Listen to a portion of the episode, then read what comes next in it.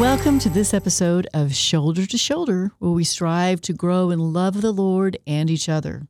I am Pam Marvin. And I'm Megan Silas. And we're so happy that you can join us as we continue to talk about Corinthians 13. First Um, Corinthians. First Corinthians 13.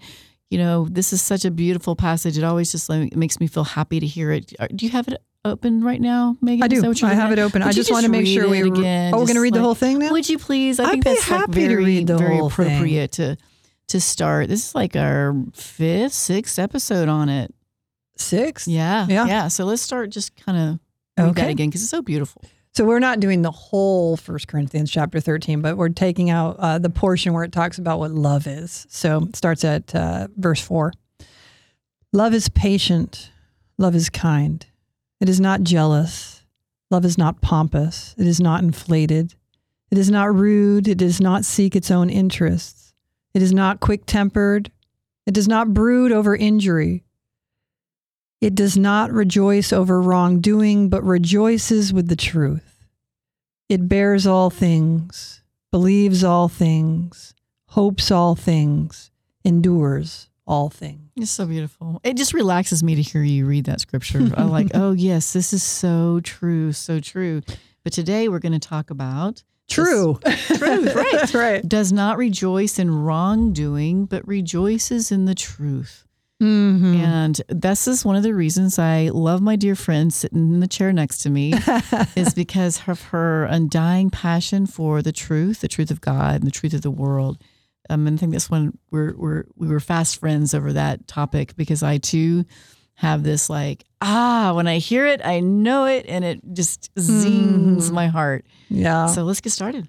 I think we've talked about, you know, the fact that I- I don't know why truth as something that is to be pursued and when found a non-negotiable became such a thing for me. Mm. I really don't understand where that developed, but it's such a consistent like reality in my life that I think I've shared that the thing that will send me to confession the quickest and makes me feel the most shameful is if I ever do or say anything that I feel is either contrary to truth or even if it wasn't untrue, led another to believe something that wasn't true. Mm, Interesting. It's real. It literally hurts my soul if I engage in it to the point where I am in a state of significant, like,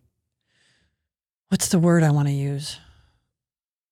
Disturbance. okay. okay. Uh, if if it happens, and so uh, it's just interesting how some people just are different in that way, and that, Right. you know. Well, I have a very moment in time story about when I felt like I was exposed to the truth. And for the first time in my life, I was like, this is truth. This is truth.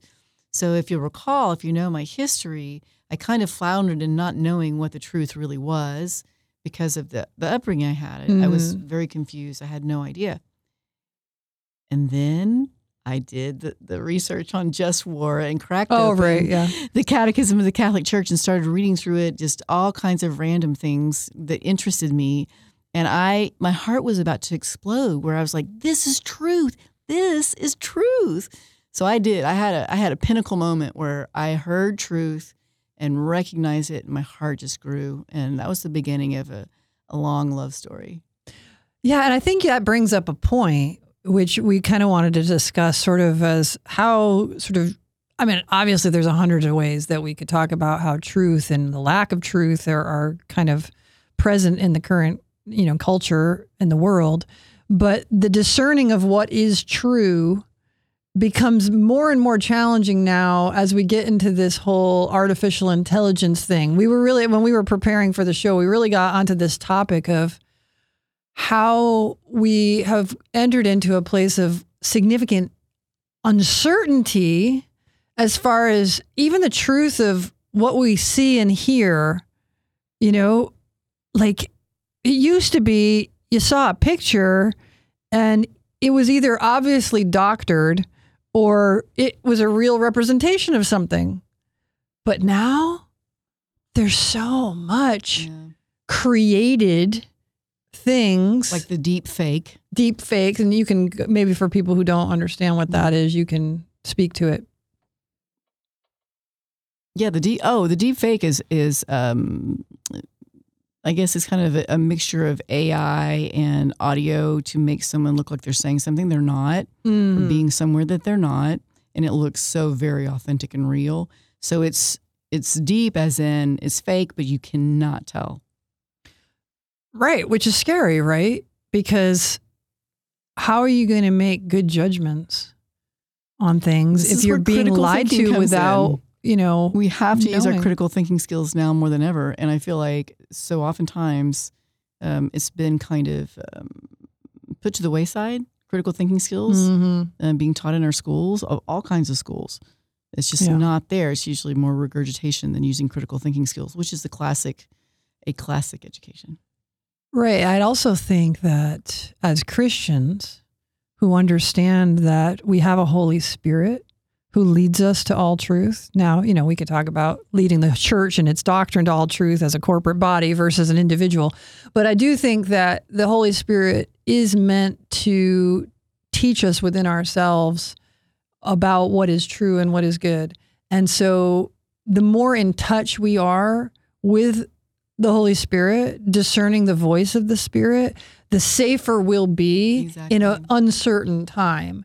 Mm-hmm. And so when things seem not quite right, maybe, or a little off, and like if we bring it to prayer and really ask the Lord to open our minds and hearts and to teach us what is true, He's a good Father.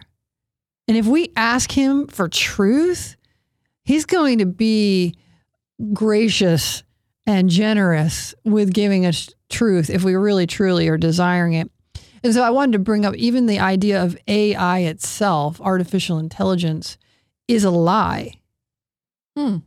Because to claim that true intelligence could be manufactured through programming is not true. Because there's this idea that the that the computer becomes self-aware and all all of a sudden creates has this like um, mind unto itself that's independent of its programming. Hmm. That is a lie. It's a machine. It It's always going to be dependent on the human beings that programmed it. And so anything that happens with it is not a result of some ethereal, like, whatever reality that it becomes something other than a machine. And the fact that they're trying to convince us that that's a reality, I really think undermines the truth of human beings and their special place Hmm. in creation. I would absolutely agree with that. Is there anything more saying that man can be God than that we could create a machine that would then become something like it had it, an intellectual experience that went beyond the machine, that is somehow elevated to the point of being independent of it and uh, even above it Hmm. above its creator, the human being. That is, it's an existential point that I would just, I'm just calling out as an absolute lie. But you see how our culture is trying to lead us down this path. That they act like it's all progress or it's even to the point of it's inevitable that this is going to happen. Well, all that it's really doing is undermining the dignity of the human being who was created in the image and likeness of God. Hmm. Contrary to truth, Yeah. For sure. And so if we're going to be well grounded in love, as and Paul says, you know, you rejoice in truth. Well, we can't be like, oh, this is awesome. This is so cool. How are we going to mm-hmm. utilize this for our advantage? And that's not, you know, what we're called to. Because it, it's so much wrongdoing can lead you know, come from these sort of things. Yeah. So So we should rejoice in the truth, because it is contrary to justice, that, that virtue of justice, too. Well, unpack that a little bit. How do you see that? Well, I'm saying that rejoicing in wrongdoing is contrary to justice. Okay. Well, Rejoicing in wrongdoing. what do you mean by that? Um, justice is to, to will the good of the other for their sake because it is Mhm. right and goodly ordered, Mhm. right? And so when you are rejoicing in wrongdoing, contrary to just giving the person their due according Mhm. to what's supposed to be. So I have a good Yeah. analogy. But it's just not just about giving a person their due, but it's also giving God his due. absolutely That's the ultimate justice, right? absolutely ultimate justice. hmm And so when we are rejoicing in wrongdoing for whatever reason, that is absolutely co- contrary to justice and truth in God's will. hmm And you know, I think it's important that we ground this entire thing in what Jesus says about himself when he says, "I am the way, I am the truth, and I am the life." And so anything that's contrary to truth is contrary to Jesus Christ himself. That's right. He is the truth. One of my uh, just most favorite things ever is, um, you know, in St. Thomas Aquinas when he wrote his beautiful Eucharistic hymns. Mm. And there's a line in one of those thing in one of the one of the hymns, one the famous one, where he says, "What God's Son says, take for truth I do. Truth Himself speaks truly, or there is nothing that is true." Mm. That's right. He is Right. tr- truth has a face. Yeah, and I think that is where we get in society to this place of moral relativism where mm-hmm. it's my truth, it's your truth. What mm-hmm. is truth? You know, I mean, quid est veritas, right? That's what Pontius Pilate said to Jesus. And Jesus is like, that'd be me. Yeah. I am the truth. he he was not he was unequivocal about it. He is truth. And so if you don't have Jesus Christ, of course you're going to flounder in understanding what is true because the very foundation of truth, who is Jesus Christ, is not there for you in your understanding of things. So you are on shifting sands. You do not have the firm foundation of what truth is. And so that's a really tough place because when you're dealing with individuals who are not firmly rooted in that reality, that there is objective truth defined by the person of Jesus Christ. Okay, I got a question for you. That Sure. what do you think the percentage of, let's say, just people in the United States? You could say even just the people in Texas for That actually are found, you know, really hold that. Yes. What would you guess?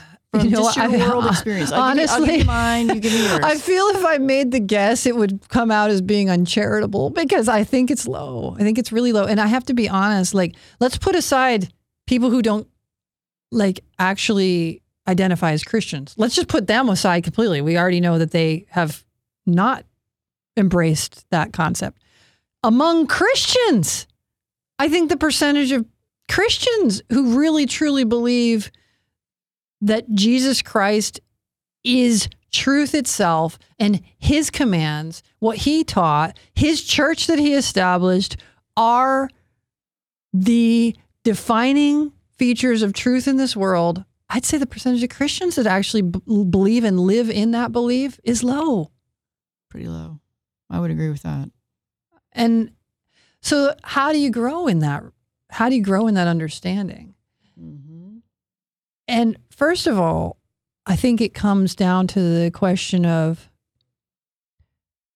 can you submit? Yeah, obedience. Obedience, That's right? like an ugly word in this culture. because objective truth asserts itself.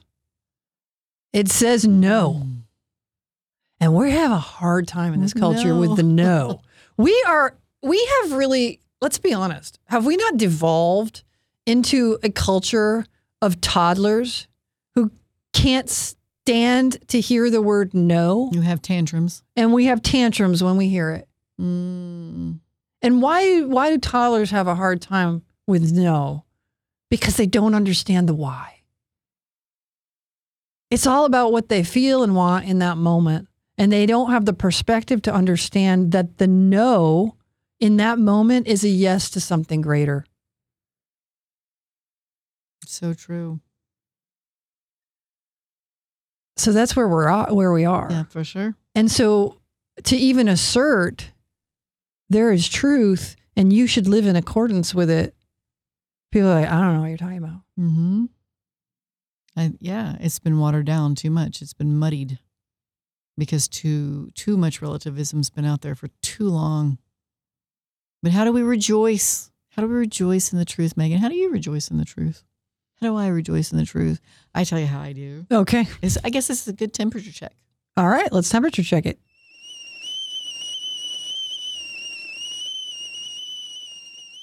Rejoicing in the truth. I had a moment Okay. yesterday. Share your moment. Okay. I went to mass Oh. in the new St. Mary's. I almost want to call it a cathedral. It's not really. It's still just a It church. looks like but a cathedral. It is so astonishing. It is so magnificent. Okay, explain for the folks who maybe aren't from the Bryan College Station area Mhm. about what the St. Mary's Church I, is. I can't even do it. No, no, not the no, just like the what it is. It's so We, we, have a brand new church, and this is um, affiliated with Texas A&M University. right? It's a Catholic church for the specifically for the students at Texas A&M. It holds oh gosh, about sixteen hundred plus people. It's, it's enormous, and it's been made in a old world, old style um, architecture and in the art and the way it's been crafted inside. It is beautifully authentic and austere, and it is like stepping up the ladder towards heaven to enter into that space. Mm. So when I went to mass yesterday, as I entered in, before I even got in the sanctuary, I practically lost my breath. I stopped and I, I just I had to breathe it all in. There was something different. There was something so special about being in that place.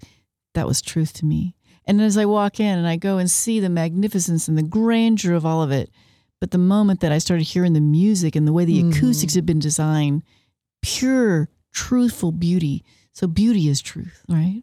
Mm. Beauty, real beauty is truth as well. So I was really struck by all of those components that I would call that was truth because it was like res not just resonating, but Megan, it, it like touched my soul on, on, on just a, a real deep level. My heart was moved Mm. and it was you know it tears a couple of times of being in that grandeur of beauty all dedicated to the glory of god that was truth to me that was truth the holy mass truth Yeah, that's really beautiful. I I think that uh, one of the things about human beings, one of the truths about human beings, is that we've been endowed by our Creator with these gifts of cooperating with His creation, and that we are never more ourselves as we were created to be and the best version of ourselves when we're glorifying God with the gifts that He's given us. And so that's what it, you know, what you're talking about. It's it's really like the human people who decided to dedicate so much time and talent and treasure to the building of this church. Why? For the glory of God and the salvation of souls. And the understanding that when we reflect in our architecture, in our art, in our music, the truth of the transcendent God who is beautiful and glorious and worthy of all praise, that we ourselves are moved to be more like him mm, mm. and to seek him more deeply, more profoundly, more intently. And you can't deny that these things elevate us and draw us to something greater than ourselves to the point that, you know, you still have these cathedrals and things in Europe that maybe aren't churches anymore because people have fallen away from true faith. But yet people still keep going and keep wanting to be in that atmosphere because there's something there that's beyond what they can perceive. And they feel it as it draws them up to the transcendent God. And so when I think of rejoicing in truth, it's all those things that make me feel closer to God Mm. because he's the ultimate goal. The ultimate truth is this life is fleeting. This life is not meant to be where we remain forever. This world is not our home. That is the ultimate truth of the human existence. And so when I live in that truth, when I live in the truth that I am not made for this world, and that anything that brings me one step closer to the heavenly realm for which I was created, I get to experience something deeper and more profound than this Mm. world and something more true. And anything that stands opposed to heaven, it only lowers me. It makes me less than what I was created to be. And so, this beautiful reality that the great, massive, transcendent dignity that is the Godhead,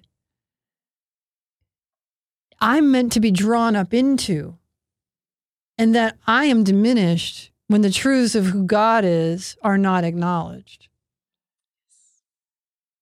And Well said. this is what I see so much in culture. In this grand plan to try to elevate humanity, we're actually denigrating our dignity. Because the farther we get away from who truth is, who is the Godhead, the less we are like him. Because, you know, what is it? Is it Irenaeus that said, you know, the glory of God of of God is man fully alive? Mm. Like we participate in God's glory as we function in the truth of our great dignity in, in God. And so it's almost like I rejoice in truth of this world only insofar as it can be true that it, if it reflects God.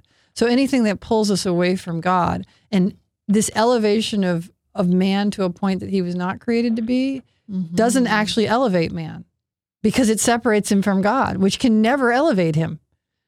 And so that's the big lie. Mm. And the the wrongdoing, which transcends every wrongdoing. Because all wrongdoing, the things that we think about in the world, you know, maybe it's, you know, the Sound of Freedom movie is big right now. So there's the wrongdoing of human sex trafficking. We should expect that pretty much everybody should understand that this is terrible. Now, apparently, we've gotten so far down the road that some people can't even see that. Now that it's not terrible. That oh, this is just a lie. This isn't real. Yeah, or, you know, maybe, well, the desire to have sex with children is really just a natural desire that uh, we should, you know, consider to just be, you know, part of the spectrum of human sexuality. No, just no, never, right? That that's Right, wrong. right, but you, there are people who are now trying to promote these ideas Mm-hmm. you know and but these things these wrongdoings these these ideas that are contrary to truth they start by thinking that man gets to dis- decide what is goodness what is truth what is you know and it's like but we deny ourselves in the whole process the truth of who we are and who we're destined to be Mm-hmm. which didn't seem like much of a temperature check as far as my own personal thing, but I got kind of passionate about it. You so did, I so guess it it's a temperature check for me. Yeah, it really. Yeah, it's like how does it manifest? Yeah, yeah, okay. Yeah, so you're seeing how I could, I get, I don't know why, it's, but I just get going on this topic because yeah, yeah. I can see that. I just, um, you know, here's the, here's the thing. This is something that I talk about a fair bit when I'm talking about the church and why I believe that everyone should be Catholic. Mhm. and here's why. When it comes down to it, I think it's a really important question to ask Does God care if we know the truth? And if He cares, would He not give us a means to know it? Mm, hmm You know? Yes. And I think he cares. I think he really does care. I think he wants us to know truth. And he's given us scripture and he's given us a church to help us to understand this word that he's given us, to help us bring scripture to life in every age, to apply the truths of what was intended in these scriptures to the, the issues of the day. And so, but that point, I don't think God's a loving God if he doesn't want us to know truth. And the biggest evidence of that is that he sent his only son to teach us. Yes, to die for us. The ultimate act of the truth of his love for us. But also to teach us the way. And not just to teach it with words, but with his very life. And if we really want to grow in our knowledge and understanding of the truth, we need to study the life of him who is truth. Amen. And so that's the challenge I would give to Christians who claim to love the Lord and yet don't spend time in his word or not spending any time in relationship with him in prayer. Are you really a lover of truth if you're not seeking to know it and to know him who is it? And then I would ask those who maybe are listening who aren't Christians How is life without a foundation going? Mm-hmm. You know, the other side of this coin that we're, we're talking about today with this particular portion of First Corinthians, doesn't rejoice in wrongdoing also. So we got to talk about that flip side too, because you can see it in our day and times that how people, when someone suffers, yeah, they got it, they get what's coming to them. And yet, I would Is that say a way of rejoicing in wrongdoing, or how would Yeah. you? What kind of example would you give for rejoicing in wrongdoing? You know, I think it's interesting because I think we've talked about this um, somewhat before. Even the wrongdoing and rejoicing in it usually is seeking a good. So when you said that right now, yeah, that happened to them. They got what was coming. Well, the true desire is justice. True desires, justice. You're really you're wanting justice, Mm-hmm. but the way you're going about it is disordered. So rejoicing in wrongdoing usually comes about because you've gotten into an ends justifies the means mentality. Yeah. So the way to combat that is to ask oneself, what's the true good that I'm seeking here? What am I really looking for? Right. And is this actually accomplishing what I'm seeking? And most, no, I'd say invariably. Yeah. If you really did that evaluation, the answer would be no. Mm. It's not going to, it maybe in the short term, it'll feel good, in the long term, Yeah. it'll come up empty and it'll leave you feeling empty. I'm trying to think of um if I have any real world examples of watching someone rejoice in wrongdoing. Um, I think it would be like we talked a little bit earlier in the last episode about like retribution Mm-hmm.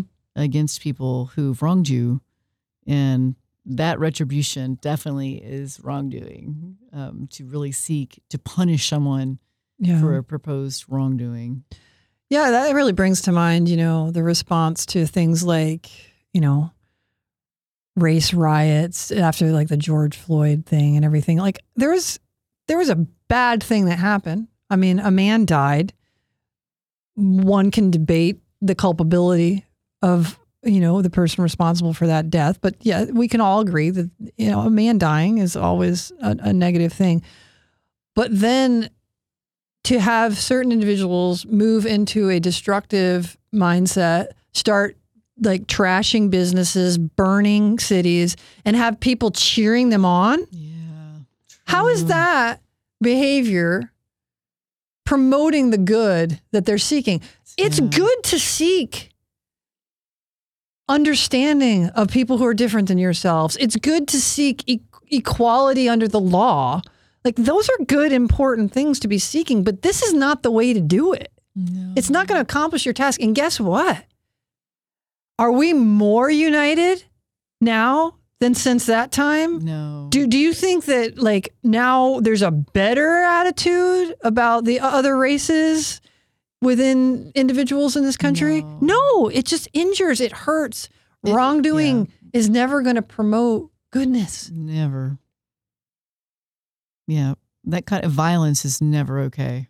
I mean, that kind of physical violence. I mean, self defense is different than violence, in my opinion. Oh, well, yes, of course, because the intention is completely different Completely intentions different. matter. Yeah. Intentions do.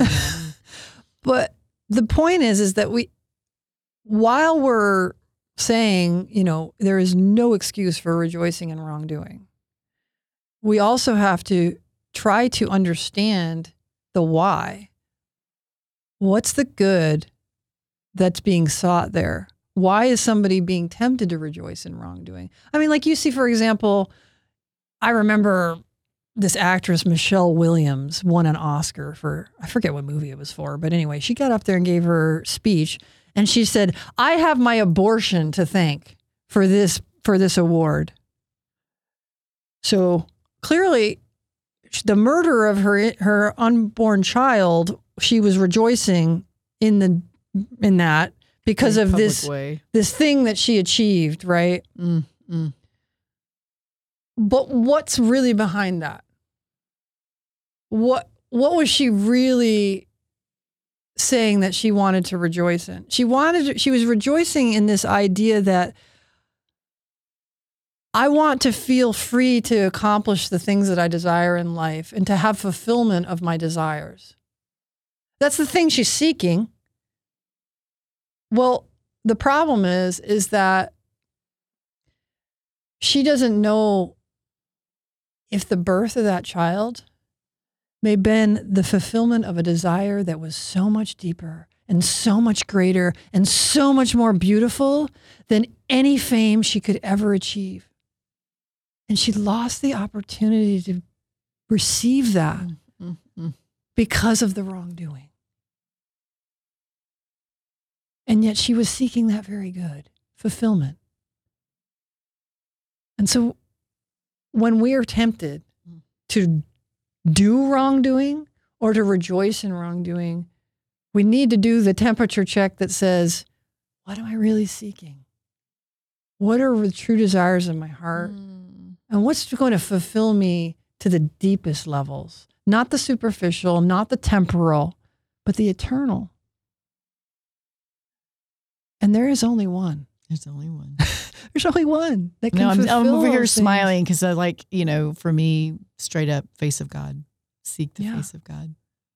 Jesus. You know, Lord, I long to see your Oh. face. The desire of the everlasting hills. That's right. You know, ultimately, we want joy, we want peace, we want love, and we want it to go on forever. And it will. And Jesus said, I have come to give you life and to give it to you abundantly. He who eats of this bread will never die, and I will bring him to me. There are many houses in my father's, many mansions in my father's house, and I'm preparing one for you. That's the truth. And all he says is, Love me and do my, my commandments. That's right. No small feat, honest, obviously. Right. Because the truth is also Challenging. challenging, hard, and Requires a lot of it requires a lot of humility. yeah. But the reward is worth it. Uh, I think that's an important important uh, virtue to think about when we talk about rejoicing in the truth. Um, because sometimes we do have to be humble to accept these worldly truths. World, not worldly, but divine truths. Hmm. Sometimes we have to be obedient, and that takes humility. Right. And, and the humility also to say, I don't get to define what truth is. And the trust that his way is better than my way. His ways are above our ways. His thoughts are above our thoughts. And so, you know, how often do we, you know, quote you know, Paul when it says, you know, I know that all things work for good for those who love the Lord and are called according to his purpose. I mm-hmm. believe we just read that at Mass this we past did. Sunday. And so that's truth that no matter what things look like, no matter what it seems, if we remain in the will of God, it'll all work out for good. And we, if, without the trust in that truth, So, we'll be very tempted. Lots of trust. Yeah. yeah, to go down paths of, you know, rejoicing in wrongdoing or engaging in wrongdoing. Mm. Breaks my heart. So I would say for me, you know, I mean, we always try to end on some practical tips. I, I already said it. You can't rejoice in the truth you don't know, and you can't avoid the wrongdoing that you don't know is wrongdoing. So you, in order to grow in this place, you have to seek truth. You have Yeah. to seek the Lord. You have to read scripture. You have to pray and be in the spirit, invite the spirit in, and also keep holy company Who will- confirm you in truth and support you in truth. That's my that's my practical Yeah, tip. no, my practical tips for rejoicing in the truth and not rejoicing in wrongdoing is very similar to that. To seek truth, I find a lot of truth and beauty, as I said earlier, truth in the face of God, truth in the catechism of the Catholic Church. There's so many mysterious questions about how to live life Hmm. that is really answered there. I feel like there's a lot of truth in that. And in seeking truth, you will find Jesus. yeah, because they're one and the same. Yeah. All right. Well, the truth is, I think we're up for time now. I think we should uh, wrap it up. Uh, but yeah, I love this topic. It's a good one. Yeah. So, you know, I truly hope that y'all love it too. And uh, please share uh, the podcast with If it others. blesses Uh, you, please do. Yeah. And uh, we certainly have been blessed to to be here and and to ponder these things together.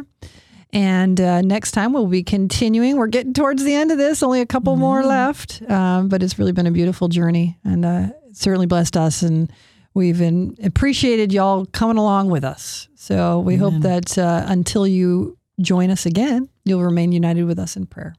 God bless. God bless.